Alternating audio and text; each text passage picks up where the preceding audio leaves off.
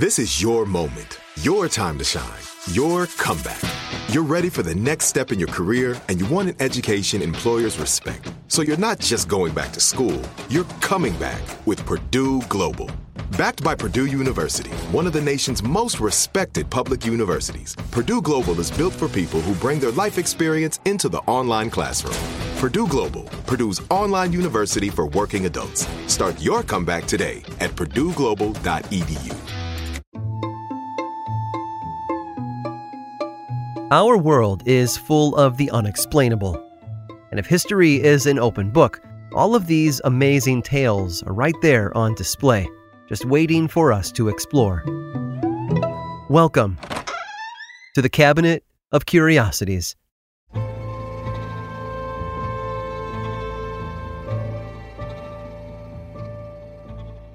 The March of Progress is a ruthless one. In its wake, it leaves the antiquated and inefficient behind, while the demands for newer, faster, and better get louder and louder. Player pianos gave way to phonographs, which were eventually put out of pasture by 8 tracks.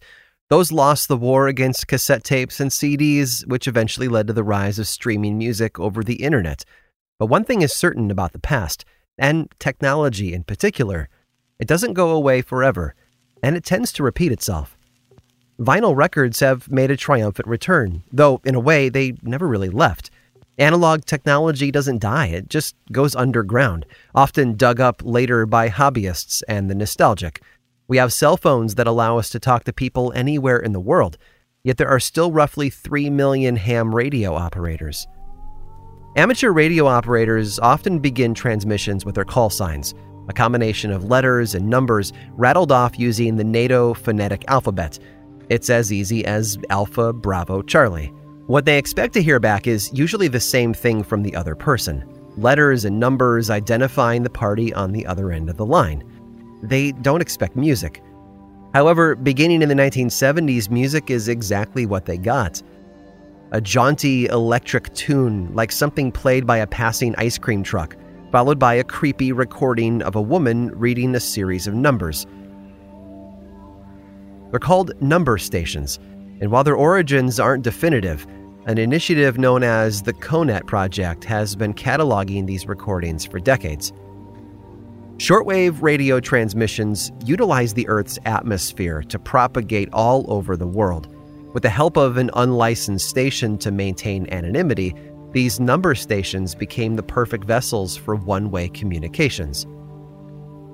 The original number stations were thought to have been started back in World War I as a way to transmit encoded messages. The person listening to the message would often have a paper or a small pamphlet with a key of random numbers and letters by which to decode the messages.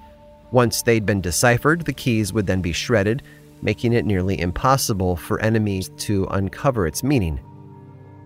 From 1959 to 1991, the Gong station in East Germany broadcast coded number groups that corresponded to specific times and locations where active spies would be dropped Air Force printer Joachim Preuss used those recorded messages to transcribe over 16,000 documents for his superiors.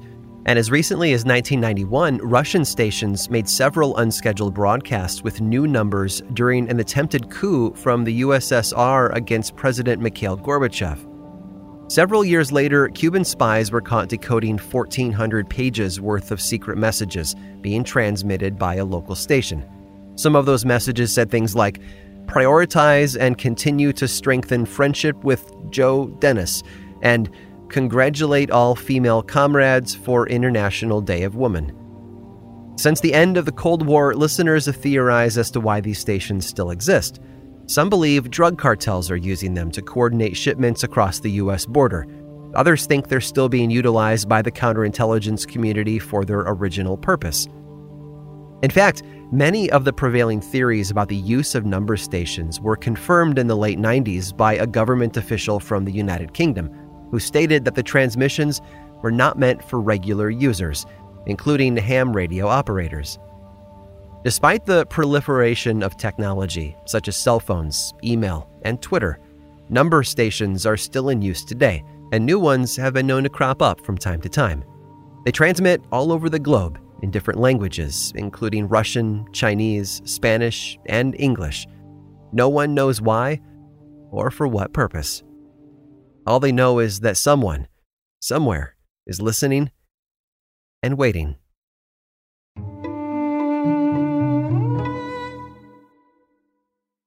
Become a part of the fast growing health and wellness industry with an education from Trinity School of Natural Health. Trinity graduates can empower their communities through natural health principles and techniques, whether they go into practice to guide others toward their wellness goals or open a store to sell their favorite health products. Trinity grads are equipped to change lives. With 19 online programs and flexibility to fit your busy schedule, including the popular Certified Natural Health Professional, you can get the training that helps you turn your passion into a career. And here's the best part you can earn the certification in less than a year. From herbology to naturopathy and health coaching, Trinity allows you to make a meaningful difference by helping others live healthier, happier lives. Don't wait any longer to pursue your passion for natural health. Enroll today at trinityschool.org. That's trinityschool.org. Right here, right now. Find your beautiful new floor at Rite Rug Flooring. Choose from thousands of in stock styles, ready for next day installation, and all backed by the right price guarantee. Visit riterug.com. That's R I T E R U G.com today to schedule a free in home estimate or to find a location near you. 24 month financing is available with approved credit. For 90 years, we've been right here, right now. Rite Rug Flooring. This episode is sponsored by Intuit. Here's a story for you. Once upon a time, a young woman was haunted by the ghosts of bad financial decisions, with credit card debt and an empty savings account looming over her every day. But when she tried to ignore these ghosts, they only grew bigger and scarier, and these ghosts of her bad financial decisions were stopping her from living her best life. So she decided to face them head on and take control of her finances with help from Intuit. Intuit helps you face your financial fears with confidence through products like TurboTax, Credit Karma, QuickBooks, and MailChimp. Whether you're trying to manage your money or trying to run a business, Intuit gives you the confidence to take control of your finances so you can live your best life. Intuit is the financial platform that helps everyday people prosper. Intuit has helped 100 million people live their best financial lives. Visit intuit.com, I N T U I T.com to start living yours. Let's get into it.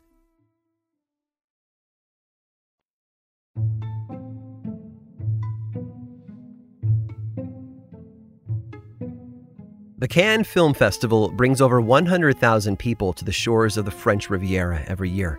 Among the guests and general tourists, you'll find directors, actors, producers, and some of the wealthiest members of Hollywood's elite, accepting awards and making deals. And where do these elite members choose to stay? Many prefer the luxury of the Carlton Cannes, an Art Deco hotel that has been featured in films like To Catch a Thief, starring Cary Grant and Grace Kelly. In the film, Cary Grant plays a former cat burglar trying to clear his name after he's accused of a string of robberies plaguing the hotel's guests. It's an eerily appropriate film to be set at the Carlton, seeing as how the hotel has been a hotbed of crime over the years, ranging from simple pickpockets to brazen armed robberies. Those who choose to spend the night in one of its suites must do all they can to hold on to their valuables. But even then, their diligence may not be enough. Not when someone is holding a gun to their head. Literally.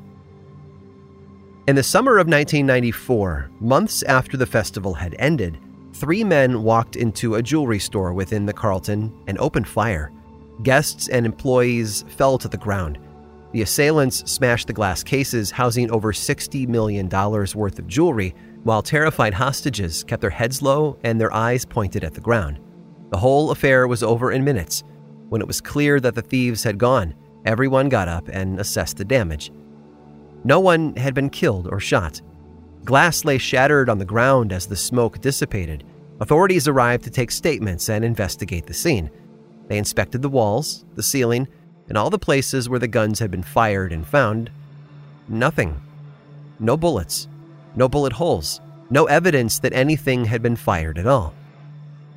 The people who committed the robbery were never caught, but the story they left behind is one that's still told by hotel staff to this day. Beginning in 1996, it was labeled as the costliest jewel heist in history, according to the Guinness Book of World Records. And whenever a similar crime occurs in the world, the robbery at the Carlton inevitably comes up as well. It's a fun tale, especially since it was clear the people responsible had no interest in hurting anyone, only making off with millions in stolen jewels. But dig a little deeper, and you'll notice something strange. There was no mention of the robbery in any newspaper at the time, including local outlets. No TV reports were broadcast. No photos exist of the crime scene. Even the items that were stolen weren't described to the police, who claim they have no record of the heist either. And according to Guinness, they published their ranking without any verifiable source to back it up. So, did the incident even happen? The same could be asked of a similar robbery in 2013 in which a suspect stole over 136 million worth of precious stones in just 30 seconds. The jewels belonged to billionaire Lev Leviev, and the evidence leaves much to be discussed. The items were part of an outdoor exhibit where no security guards had been posted to keep intruders away from the tables. The thief approached a man and a woman working the booth where the jewels were going on display. One glimpse of the gun at the thief's side, and they dropped to the floor. Then the thief reached behind the counter and grabbed a black bag that seemed to have been prepared ahead of time. On the way out, he also swiped two trays of random jewels. No one was ever caught for the crime, and it remains open to this day.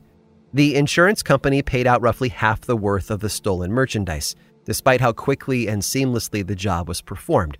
It was clear the thief had help on the inside, but no one could prove anything. Some say hotel employees assisted, while the French police have their own theory. They think Leviev orchestrated the theft himself as a way to resell his gems while also pocketing the insurance money.